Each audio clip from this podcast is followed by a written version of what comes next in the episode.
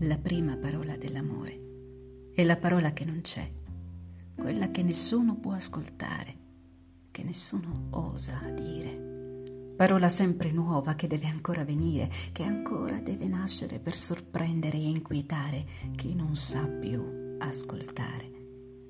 Parola che segreta sta accovacciata dentro chi ancora non l'ha incontrata, oppure l'ha evitata quella che non è ancora stata scritta in nessun vocabolario, quella sgrammaticata che ci fa andare fuori dai binari disegnati dai nostri padri o che spunta all'improvviso senza alcun preavviso, ispirandoci e spiazzandoci fuori dalle righe e fuori anche